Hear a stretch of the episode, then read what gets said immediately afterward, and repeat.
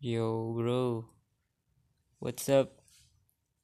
So um, di podcast gue yang pertama gue mau uh, memperkenalkan. Jadi uh, selama ke depan gue bakal bikin podcast tentang keresahan-keresahan yang gue alami. Terus gue uh, misalnya ngomentarin sesuatu um, artikel atau sesuatu masalah. Terus gue bahas dengan sudut pandang gue, oke? Okay?